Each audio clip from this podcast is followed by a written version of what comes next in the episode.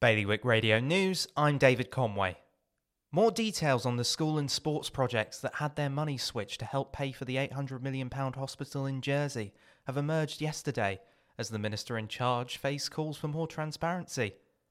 £1.6 million of school improvements and £500,000 of sport funding are amongst the funds from other departments that have been moved to make the £17 million needed to keep the hospital project going.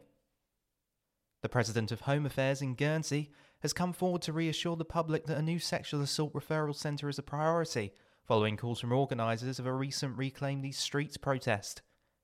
Deputy Rob Prow said the update of the domestic abuse strategy will include a number of active investments. A look at the recommendations shows the sexual assault centre as part of them. A future joint fire and ambulance station in Jersey will be named after Len Norman, the widely respected politician who recently passed away. The long standing states member, who held every elected title in the chamber, was Home Affairs Minister when he died on the 1st of June.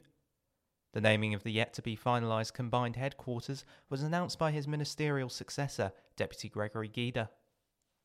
CT Plus has announced that its bus service in Guernsey will go completely cashless from the 1st of July. It means that cash will no longer be accepted on Guernsey buses, with puffin cards, contactless cards, and concession and student cards the only way to get a ticket. More on those stories at bailiwickexpress.com. Today's weather sunny with clouds, top temperature 22. Bailiwick Radio News.